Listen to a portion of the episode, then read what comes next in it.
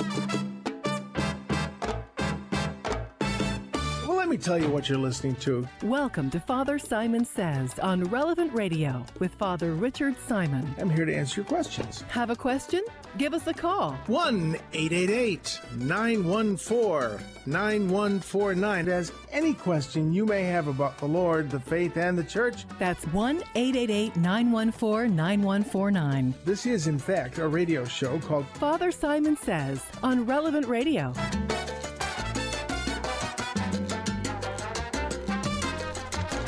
Hello! It's Monday, and the readings today are, well, they're wonderful. Well, they, they always are.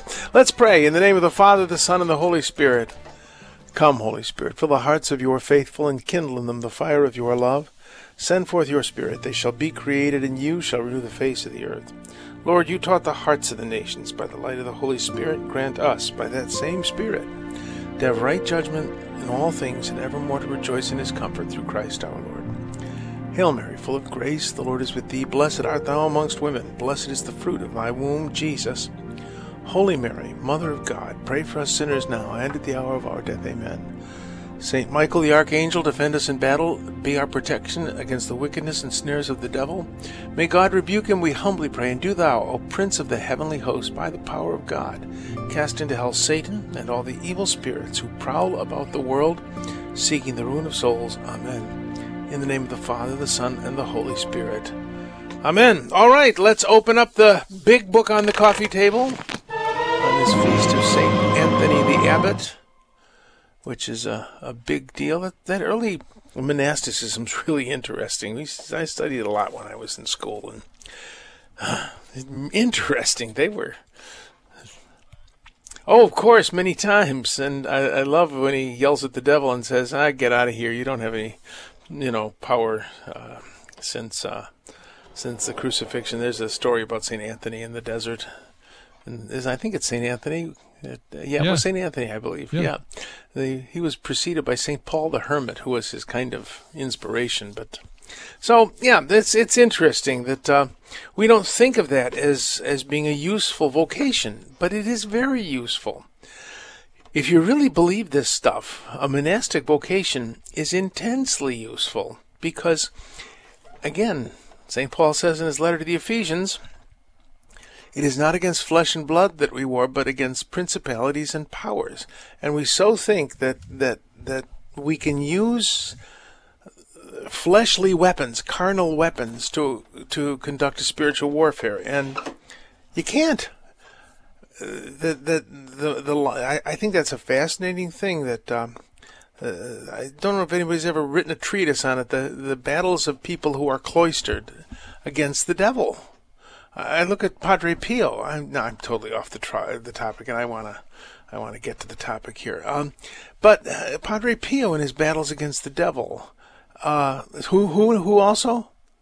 I was just going to say, Penguin. This is live. Penguin Classics has a really great book called "Early Christian Lives" that go over a lot of the a lot of the early monastics in Christianity. And the Yeah. story, the stories are are kind of crazy. I mean, Yeah, I mean, they they, they they, live some intense lives. They did very intense and very fruitful lives. They well, didn't what, scroll what on good Twitter, can you do? You know. No, yeah, they, yeah, they didn't waste all their time on social media. so, yeah, they, they did battle with the with the enemy, and uh, you know, if um, you think a lot of people think all think of that as sort of mythology. Well, after you've met a few exorcists, you find out, oh no, this stuff goes on. But I don't want to go there. I want to go to the readings. It's this is First Samuel the fifteenth chapter. Now let us recapitulate. Um, we start off with the story of Samuel being uh, brought to the, the temple at Shiloh, not Jerusalem, but Shiloh, and uh, where the ark was was uh, being kept, and uh, he is a servant in the temple, and he hears a voice calling him Samuel, Samuel, and Eli the priest says, next time you hear it, say, "Speak, Lord, your servant listens," and the voice is, of course, the Lord, and tells Samuel that I am going to. Uh, destroy the house of Eli. His sons Hophni and and and, and Phineas are are corrupt, and uh, he doesn't he doesn't do anything about it. And so uh, the the house was destroyed. The Ark of the Covenant was lost. Uh, it was it was taken to. Um, um, it was taken to uh, uh, Philistia, and uh, that's sort of a side story. But the people come to to um, Samuel and say, "We want a king. We want to be like everybody else." And isn't God your king? Now Samuel was hoping to put his sons in place of him as judges over Israel, and um, so Samuel isn't isn't perfect in all of this mess. But uh, uh, they say, no, we want, we want a king. And the Lord says, they're not rejecting you, they're rejecting me. Give them a king. It'll serve them right. That's exactly what's going on there. And so this brings us up to the place, and we, we would have seen it. Let me see if that was when, when that was. Oi. Uh, the the choosing of, of Saul as uh, the king of Israel. Um, Saul is looking for lost donkeys, and lo and behold, uh, Samuel uh, uh, kind of gets him out of the way and says, "You're going to be the king," and so he is. And and we read that. Let me see if I can find it. Nope, we don't. Where did I put it? Where did I put that reading? I want. I think it was a Saturday reading. Uh, it was this last uh, reading. Now, very interesting. Uh, uh, and the reason I want to bring up Saturday's reading is because it's going to be important uh, in in the choosing of David. There was a stalwart man from Benjamin named Kish, who was the son of Abiel, son of Zeror, son of Bechorath, son of Aphiah, a Benjaminite. I, have explained how the last names worked. It was son of son of son of son of, so that this genealogy was very important because oh, that's a relative of mine, or it's not a relative of mine. He had a son named Saul who was a handsome young man. He stood head and shoulders above the He was tall and manly and handsome, and he's off looking for donkeys. And uh, uh, Samuel poured anointing oil on Saul's head. Now, what's this business with oil? Let me let me take a side trip. Um, why do we use oil? Why why anointing oil? Well, in the ancient world, oil was used for light it was used medicinally. It was used for food. It was used the way we use, uh, you know, body lotion or hand cream. Uh, I don't know if you've ever had this experience, but certainly if you live in the frozen Midwest, as do I, you would have had this experience. On a cold, dry winter day, when your lips are chapped and about to fall out, out of your face, you go into the drugstore and you buy some chapstick or, you know, some, some thing to smear on your lips and you can't wait to get the package off and, and smear it on your lips. I mean, your lips are burning from the dryness of things. Well, they lived in a hot, dry climate and, and it wasn't humid, and so they oil kept them healthy. And uh, um, the symbolism of oil, eh, this is how I look at it that the Holy Spirit is is this isn't a good theological definition, but I think it's a useful practical one. The Holy Spirit can be thought of as God's sensed presence. It isn't always sensed, but the Holy Spirit is the breath of God, God's presence unseen, but uh, frequently can be deeply felt. Well, the symbol of oil is saying that the presence of God, the Holy Spirit, is as good for the soul as as uh, lip balm is for the lips.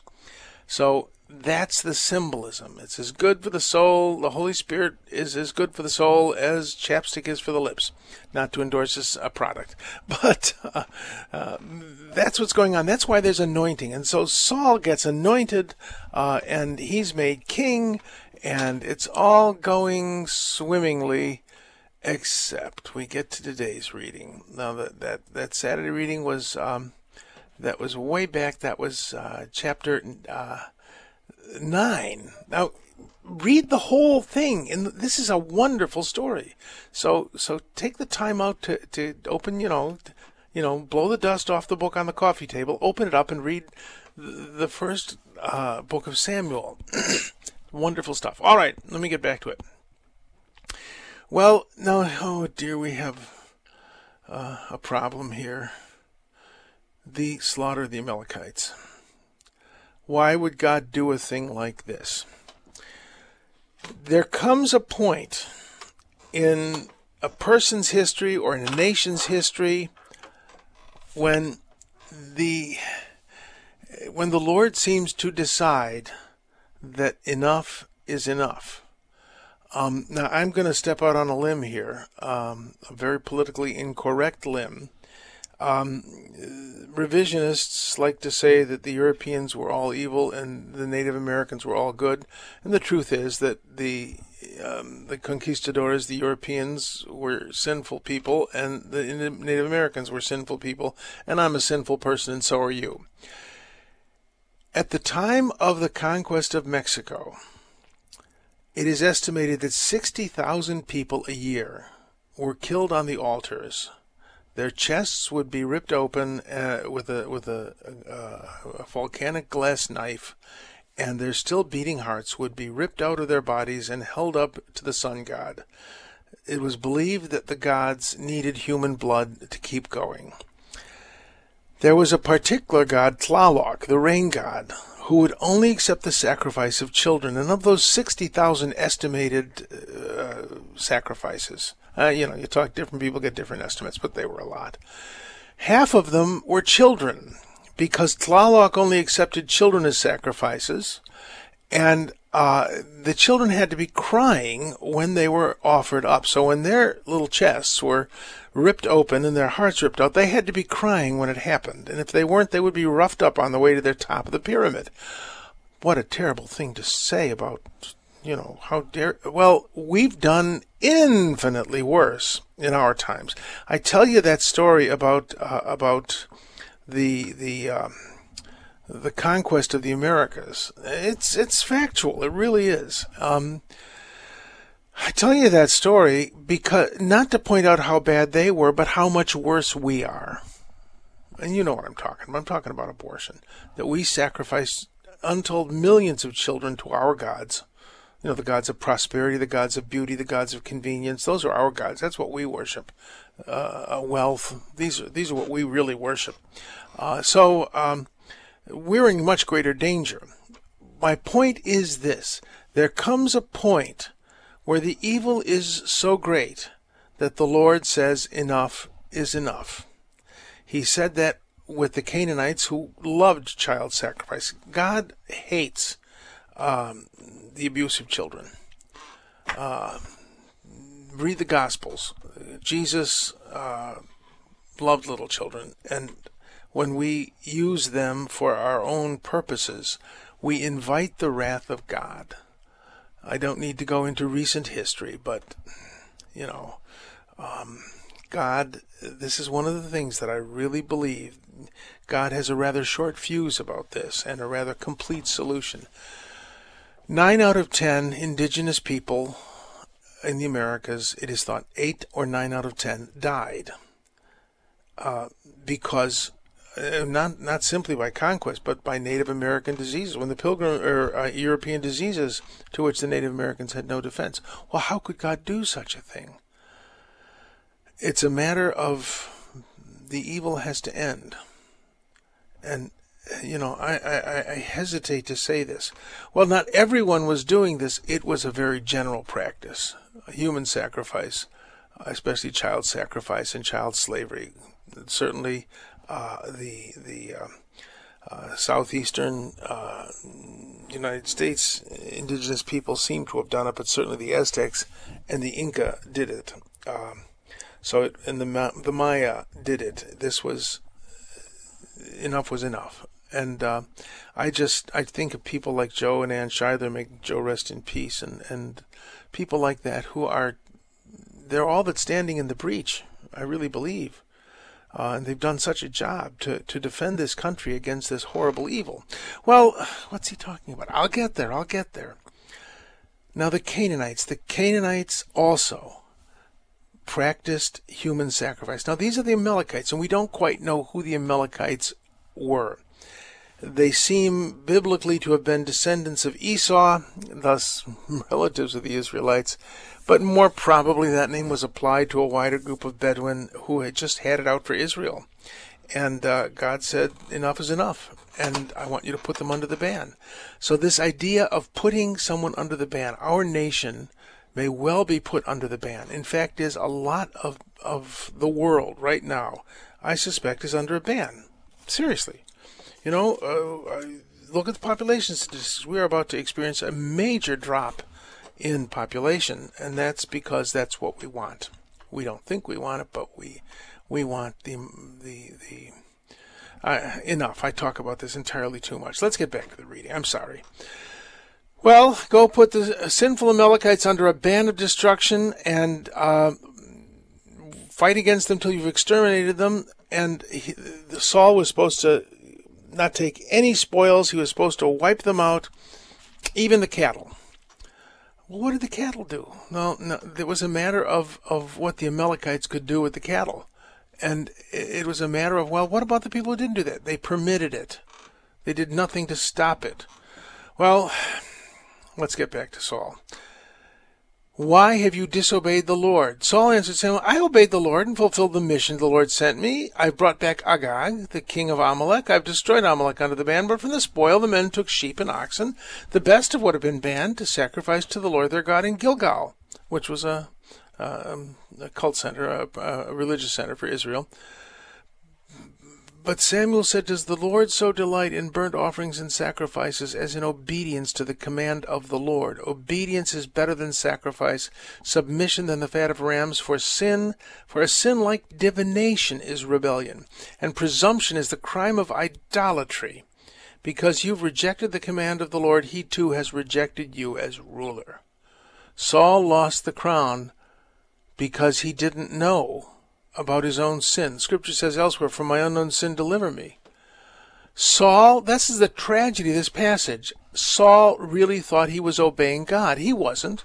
He wanted to bring Agag and the best of the sheep and oxen and etc. to his his cat to a, a place where people could see, oh, this is the great King Saul who loves God and is obeying God and conquered the Amalekites who have been who have been attacking us since we got to this country. Um, oh, Saul is God's man. Saul wanted to offer this sacrifice to the greater honor and glory of Saul. He wanted to use Agag and the spoils for his own political purposes. You see, so often I think I'm obeying God when I'm really obeying my own my own desires. We read uh, uh, presumption is the crime of idolatry. What does that mean? Well, I could never believe in a God who wouldn't allow this or a God who would do that. I can't believe in a God who would have put the ban- Amalekites under the ban. I'm sorry, I can't believe in a God like that. Oh, you're the judge of God now? Presumption is the crime of idolatry. In other words, when I become God's judge, when I decide to make up my own God, to shape God in my own image and likeness according to my own preferences, sins, and desires, I'm creating an idol in my own image. What did Mark Twain say? That God created man in his image and likeness, and ever since then, man has returned the favor? I couldn't believe in a God who would or who wouldn't. Well, so you want God to look like you. Cardinal George, um, uh, I don't know if he's quoting someone, but he often would say that uh, when you when you uh, make up your own religion, you find pretty soon that you're worshiping yourself. I would never commit idolatry. I commit it all the time. Every time I think God's got to agree with me instead of me agreeing with God. This invites disaster, and Saul had convinced himself that he was honoring God. And I convince myself that I'm virtuous because I have such high standards that I apply to God. You gotta obey God. Now, people say, well, I'm obeying God. I won't obey human beings. Well, God usually speaks through human beings. But the great and the lowly, the important and the small, all must obey. This is a king. This is Saul. This isn't some, you know, he, well, he's the top of the pyramid and, you know, people have to obey him. No. People may have to obey him, but then he's got to obey God. If you are in a position of authority, are you obeying God or are you simply uh, making rules according to your own personal preferences? Hath God said? Hath God said? The first question asked of humanity is, Hath God said? The devil said it to Eve in the garden. Hath God said that you may not eat the fruit of the trees? Oh, oh no. He shook her grasp of what God had said, and she soon substituted her own wants for the commands of God. And so often, people in authority think that they are not bound to obedience themselves, but others are bound in obedience to them. You know, the, the, the, the, government makes this rule or that rule. Why are they making it? People in authority make this rule, make that rule. Is it because it's right and true and good? Well, I hope so. Because if you're obeying your own whims, you're not obeying God. If you are in a position of authority, think very well and very wisely. Hath God said. Hath God said. All right, with that pleasant thought, let's take a break and we'll go to uh, letters when we get back and we'll open the phones 888 914 9149. That's 888 914 9149. Today's programming is sponsored in part by St. Gregory Recovery Center. More information about their Catholic centered recovery from substance abuse is available at relevantradio.com slash stgregory.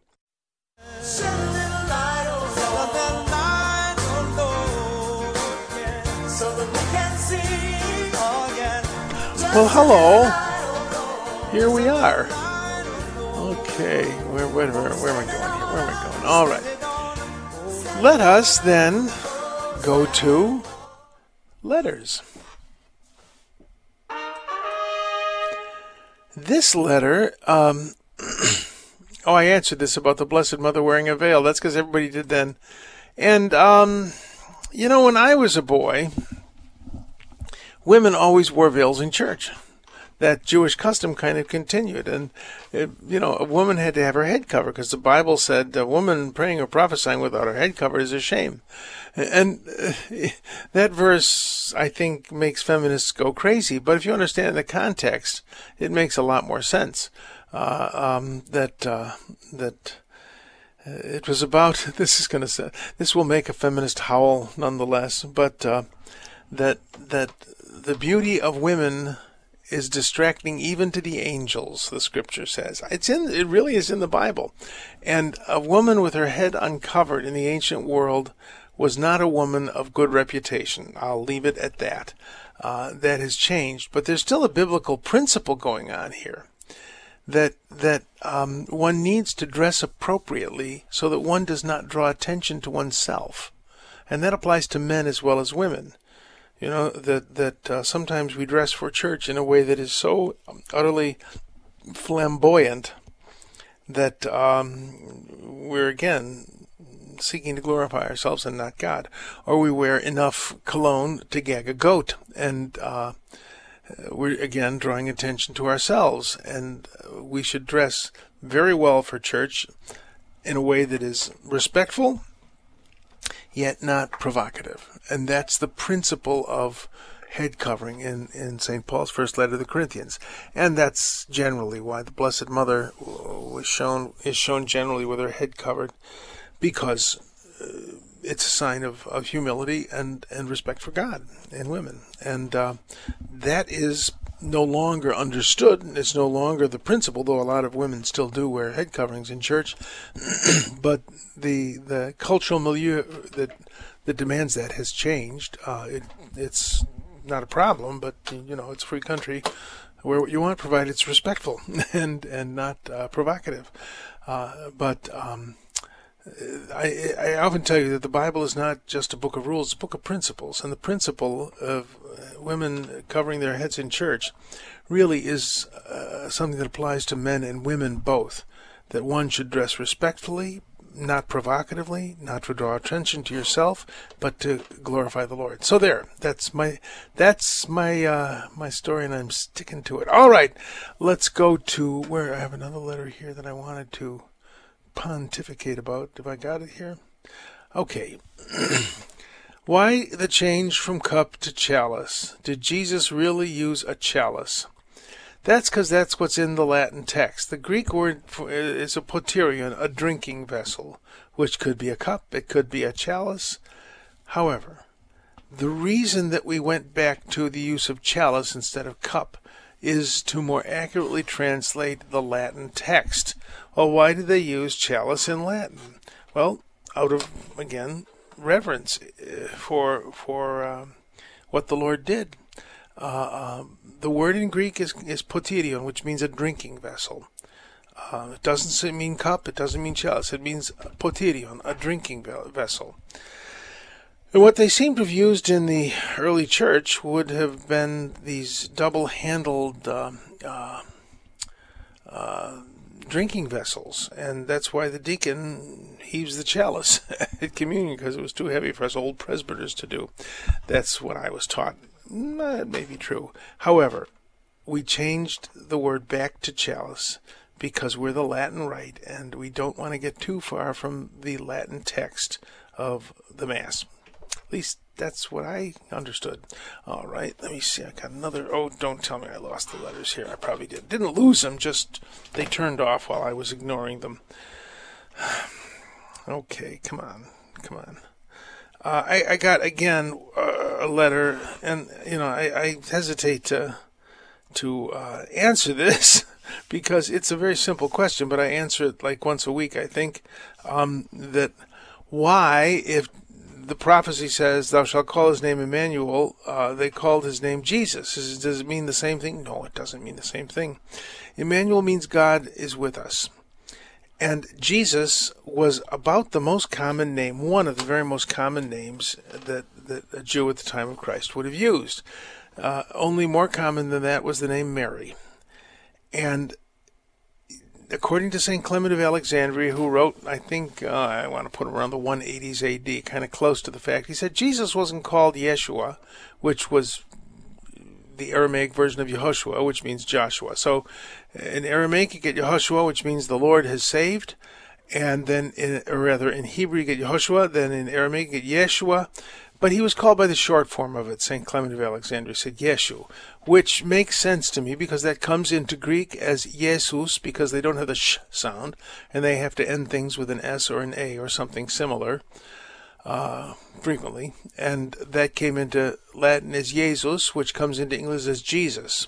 So that's how we get it. Yehoshua to Yeshua to Yeshu to Jesus in Greek and Latin and Jesus in English. Um, Yeshu. Let's think about that. That was the short form of Yehoshua, which means the Lord saves.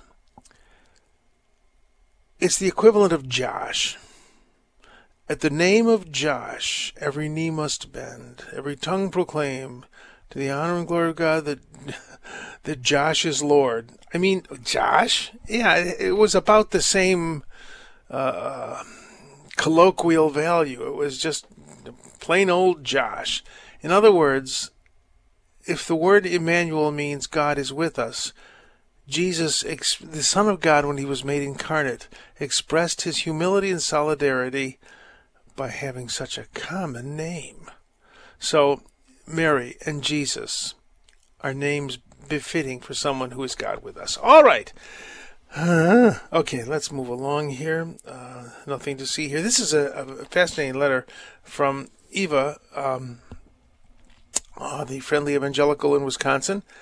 Uh, in Galatians, again, this is about pharmakia. In Galatians 5.20, when Paul lists the deeds of the flesh, the word pharmakia appears. From the context, we can tell that everything in that list is rooted in selfishness. When the word pharmakia is translated as witchcraft or sorcery, we understand from the context the use of pharmakia means use of potions to do harm. Vine's expository dictionary includes the qualifier in its definition of pharmakia professedly designed to keep the applicant or patient from the attention and power of demons, but actually to impress the applicant with the mysterious resources and powers of the sorcerer. Trying to treat disease from honest motives to alleviate suffering is not an attempt to do harm. Uh, the motive guides our understanding of the meaning of the word. That's excellent. Thank you, Eva. It says it far more concisely than I ever could that uh, pharmakia in Revelations means sorcery, but in other places it clearly means the use of herbs for healing, which is something that we do to this day. Okay, let's see here. This is oh, this is from Enrique, who's in Honduras. oh dear, I hope you are well enjoying the chill of the season. In my case, it is a respite, a respite from the heat of the tropics. Oh, Tropics. Okay. I noticed in today's gospel that the leper does not ask our Lord to be healed, but to be cleansed. Jesus does not say, You are healed, but be made clean. Wouldn't it be scandalous that our Lord usurps the job of a priest? He says, Be made clean. He didn't say, I cleanse you.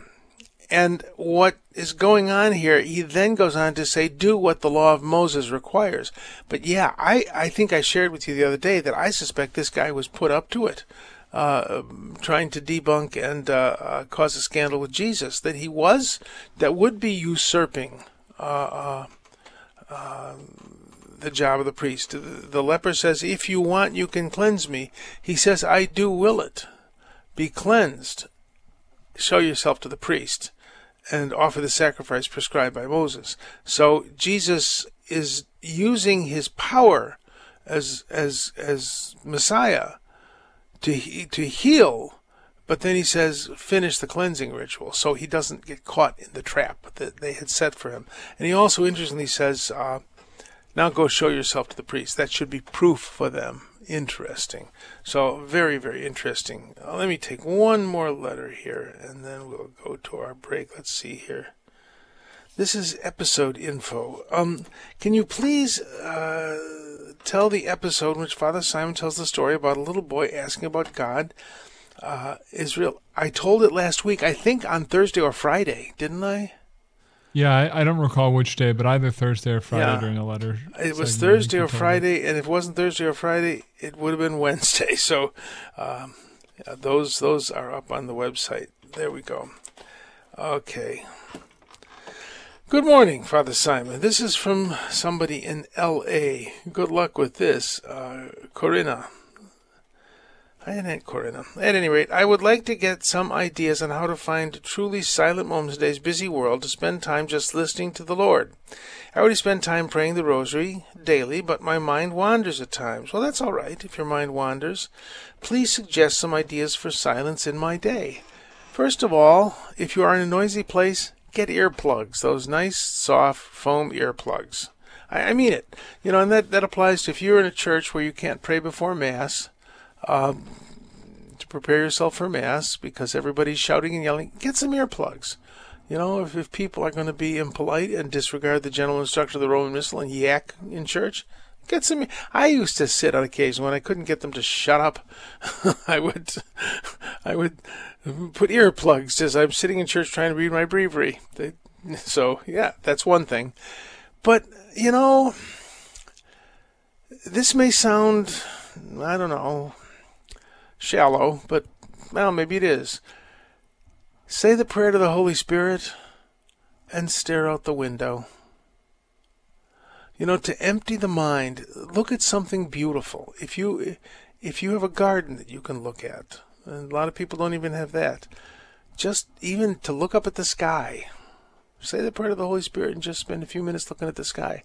Well, that's not communicating with God. Well, no, it's giving God the opportunity to communicate with you.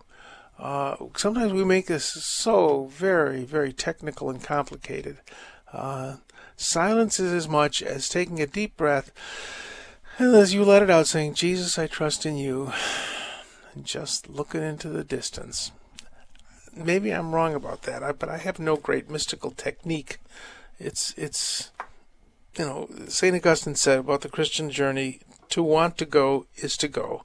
So just just just let yeah, the voice of my head is reminding me that that uh, nature is one of the ways God communicates with us. So um, it's it's that simple. You know, we don't have to fill our minds with with you know, it's a balance between structured prayer and unstructured prayer. I really think that. I think of structured prayer as the bones and unstructured prayer as the muscle. If you, you know, so you say, well, we should just pray spontaneously to the Lord. Well, that's all muscle. They have nothing but a heap of muscles. You're going to be a mess, a pool on the floor. And of course, well, I only pray structured prayers. Well, then you're going to be nothing but a framework it's it's a combination of both. I really believe in structured prayer, and I'm so grateful to God for the, the rosary and the liturgy of the hours. Uh, you know, and I when I say the rosary, the liturgy of the hours, I often my mind often wanders. I don't say it with fervent devotion, but I'm carving some time out in which God can put some muscle on the bones. So it's it's a it's a balance of both structured prayer and unstructured prayer. All right, speaking of structures, let's go to a break. I'll come back with a word of the day, which I think is cool. 888 914 We'll be right back.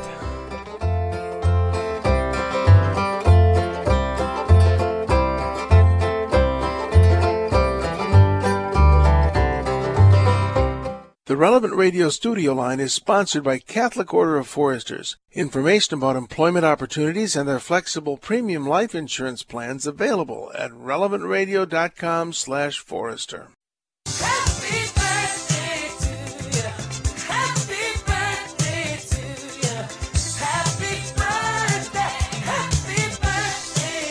Stevie Wonder.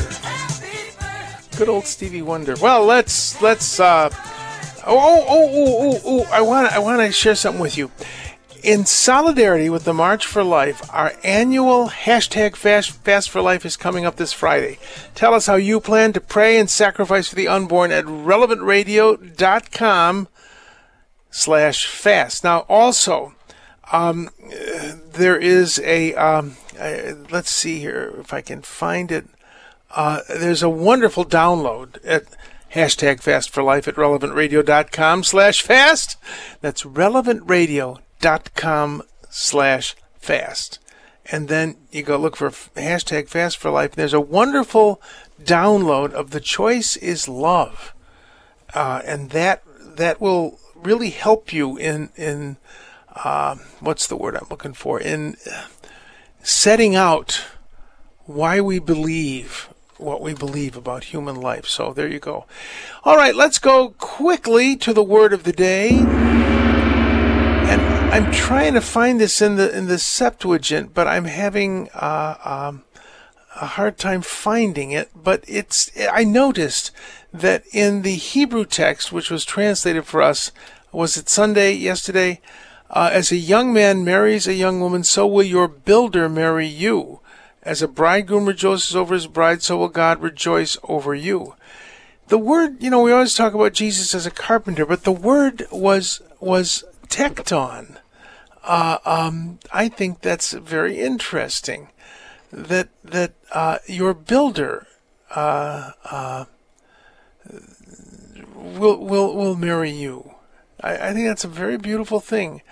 Um, that Tekton was somebody who was in the building trades.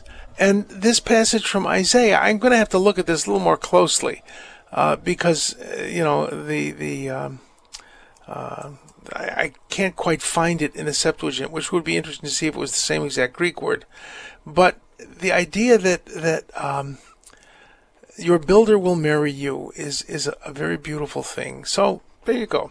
All right. That said, in other words, the, the, Jesus came as a carpenter because he was the builder and he he was the bridegroom for Israel. I think it's cool. All right, let's go to phone calls. 888-914. Ooh, Maxwell Smart. 888-914-9149. Whom do we have on the line, dear voice in my head? Bob from Philly. Are you with us, Bob? Yes. Good. What can, I Can you- do for you? What? Well, I can hear you, yes. I'm I'm having. Okay. uh, Can you hear me? Okay. I can I'm hear you loud and uh, clear. My wife had an abortion about Yeah. 30, actually about 31 years ago. hmm And um, I was of the world then, and um, yeah. You know, wanted all the money and the toys and all that, and and um, did all that, and was still hungry for more. So, I, and long story short, I became a Catholic. My wife has yeah. always been a Catholic. She still believes that that was okay, and I can't get past it. As a matter of fact, now we on, we really only live as brother and sister. Oh, dear. It's affected our ma- marriage. Sure. And Yeah. Yeah. Now, normally I do this with women, but I will do this with you. Are Yeah. you some place where you can close your eyes? yeah, You're not driving, so good. Not, All right. No, I'm not. I'm not driving. I want you to to close your eyes, and I want you to take a deep breath.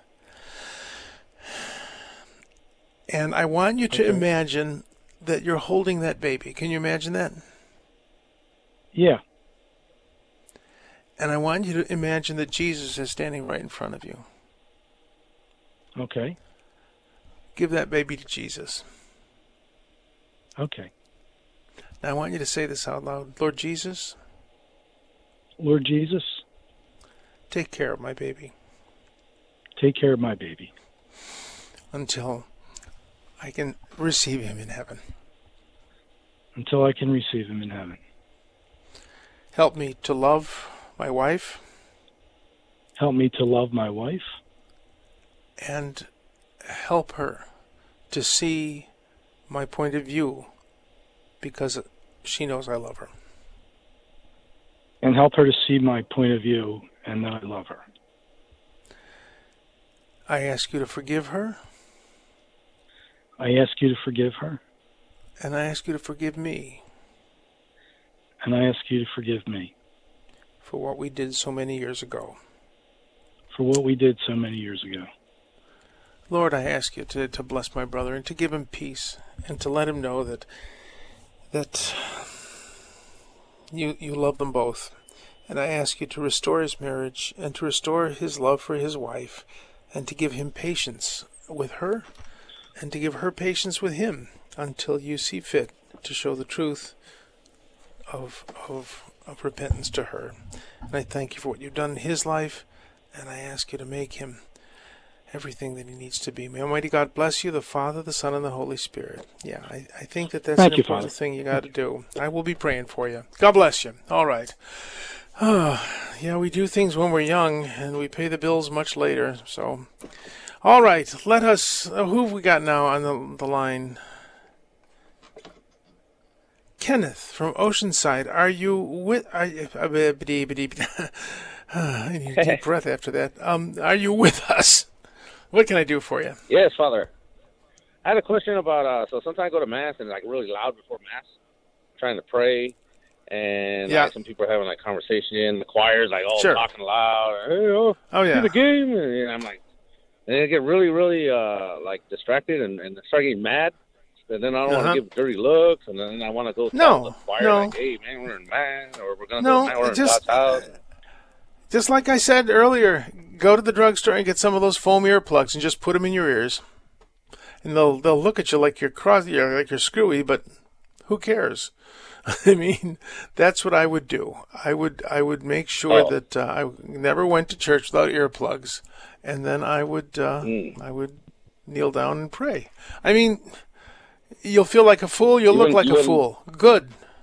No, I wouldn't confront them. Okay, I mean, as a pastor, you know, I, I, I would, and I did, but it was of limited use. Um, until the pastor's on board with that, it's going to be crazy. You know that that that. Oh, okay. um, you know, you, you don't want to. You don't want to. There's a. I remember I'm always talking about biblical principles. In the Bible, it says one should not speak in tongues unless there's interpretation.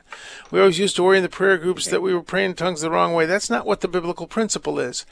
You you don't say something that someone else can't hear. That's that's what that means.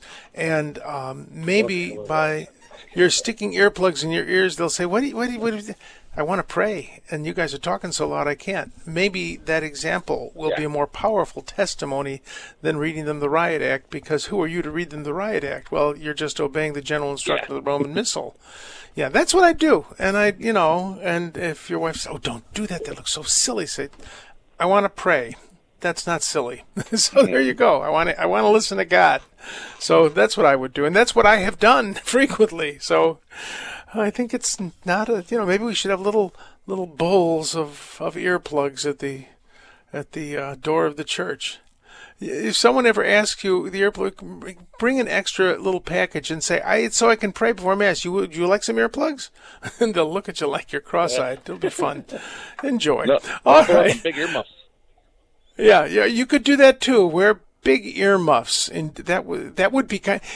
If you really want quiet, get the earplugs and the earmuffs. That would be kind of cool if you sat down in church or knelt down and put on earmuffs. That would make the point eloquently. I think you've improved my suggestion. So here you go. All right, hope that helps a little. oh dear, maybe I've started something awful. Who have we got now, dear voice in my head? Mary from Indiana, are you with us? Yes, Father, and we enjoy Good. your uh, show every day.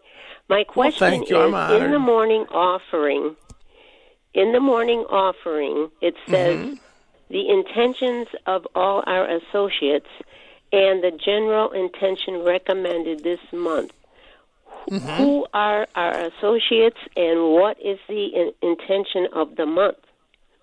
Well, the associates, the implication there, I think, is those who have asked us to pray for them, and the intention of the month is is uh, the Holy Father, the Pope, uh, has a monthly intention, and that is published. Uh, Voice of Man, do you know where that is published? The intention of the Pope, I should know. Oh goodness, I think they have it on the USCCB's website. I'll check. They have it on the yes. That's the, I believe that's that's the best place to get it. The USCCB site. That's the United States Conference of Catholic Bishops. You can just if you just put in USCCB and do a web search, you'll find the site, and uh, you can find the the intention of the Holy Father for the month. But our associates, I think that that sometimes it is said uh, those who have asked us to pray for them. So does that help? Yes, it does. Thank There you, you very much. Ah, yes. The voice might is saying yes. It is on the USCCB website. Where on the website will you find it? There's also little leaflets that they sometimes produce. Uh, I think was if you the, just is it called the type Conference in of uh, the Pope's intentions, you'll get the entire calendar year. You get the Pope's monthly intentions for all of 2022. yeah. Yes. Okay. Well, thank you. Voice in my head. Was that go, that went out live? That was live, yes, Father. Good. Good. Good. All right. Well, thanks for calling. Thanks for listening. Who have we got now? Dear voice in my head. Christina, what can I do for you? Hi, hi, Father. Um, I really enjoyed your tidbit about the structured and unstructured prayer. That was very helpful. Okay. Um, and I wanted to continue on the topic of prayer. Um, Okay. I often hear people say that, or not often hear people say, but I hear people say that um, everything they do is prayer. They're going shopping. That's prayer. And I don't quite understand that. I was wondering if you could uh, help me understand it. they're they're convincing themselves that they're holier than they are. That's what at least when I say everything I do is prayer, it means I'm not praying at all. No, you know that that that um we should pray always, St. Paul says, so that when we're shopping and all that we should be praying. But prayer is the lifting of the mind and heart to God. That's the definition of prayer from the old catechism. Prayer is the lifting of the heart and mind to God. When I am in a long grocery line where somebody is getting their lucky lotto ticket in front of me, uh, and I know I, they're never going to get out of there alive, I am not lifting my heart and mind to God. So if if if someone says to you, "My whole life is prayer," well, if they're a great mystic, that might be true. But I am not a great mystic. I have to set aside times during the day uh, in which I pray, and uh, if I don't do that, I'm not praying. Um, the life is meant to be a conversation with God, but uh, by saying I'm I'm always praying, well, that lets me off the hook. I, I need structured prayer. You know, we're we're human beings. We need structure. We're built with structure. That's why our nose is in the middle of our face. Generally speaking, it's structure. So I don't know. Does that answer your question? It does, it does, because I guess it makes Yeah. it seem that in any moment of the day, you know, you have your structured prayer, and then unstructured is the rest of your day. You know, washing dishes. Yeah. You could lift your mind Yeah. to God then, right? Yeah, you can. Okay. I remember, remember hearing the story of a, a fellow who asked uh, asked his uh, confessor, "Father, may I smoke while I pray?" Oh, oh, no, no, you should never. You know. Well, may I pray while I smoke? Why, of course. The scripture says pray always. I think that's funny. At any rate, all right, I'll let you go. Who we got? Let me take one more Thank phone you, call. Dear voice on my on the God bless. Thanks so much for calling. Who we got? Who we got? Eli from Lexington. I just got a minute. What can I do for you? Why we refer to Mother Mary, Mary, not Miriam? I grew up in the Greek uh, church. We Yes. refer to her as Miriam instead of Mary. Well, we will blame the French. The- I used to tell my students, it's always fun to blame the French. I used to tell my students about the time and alcohol principle of language development. Time does over the long run for language what alcohol does over the short run. It slurs it. And you know, the French produce some of the finest wines in the world. Latin was slurred into Italian and Spanish and French and Romanian and Portuguese. And so Miriam uh, became Marie in French, which became Mary in English. That's why it's it's merely a development of, of history. And you can continue to call her Miriam because that is closer. That is the original. You were Church of the East and your first language was uh, uh, Aramaic or Syriac? Uh, exactly, Syriac.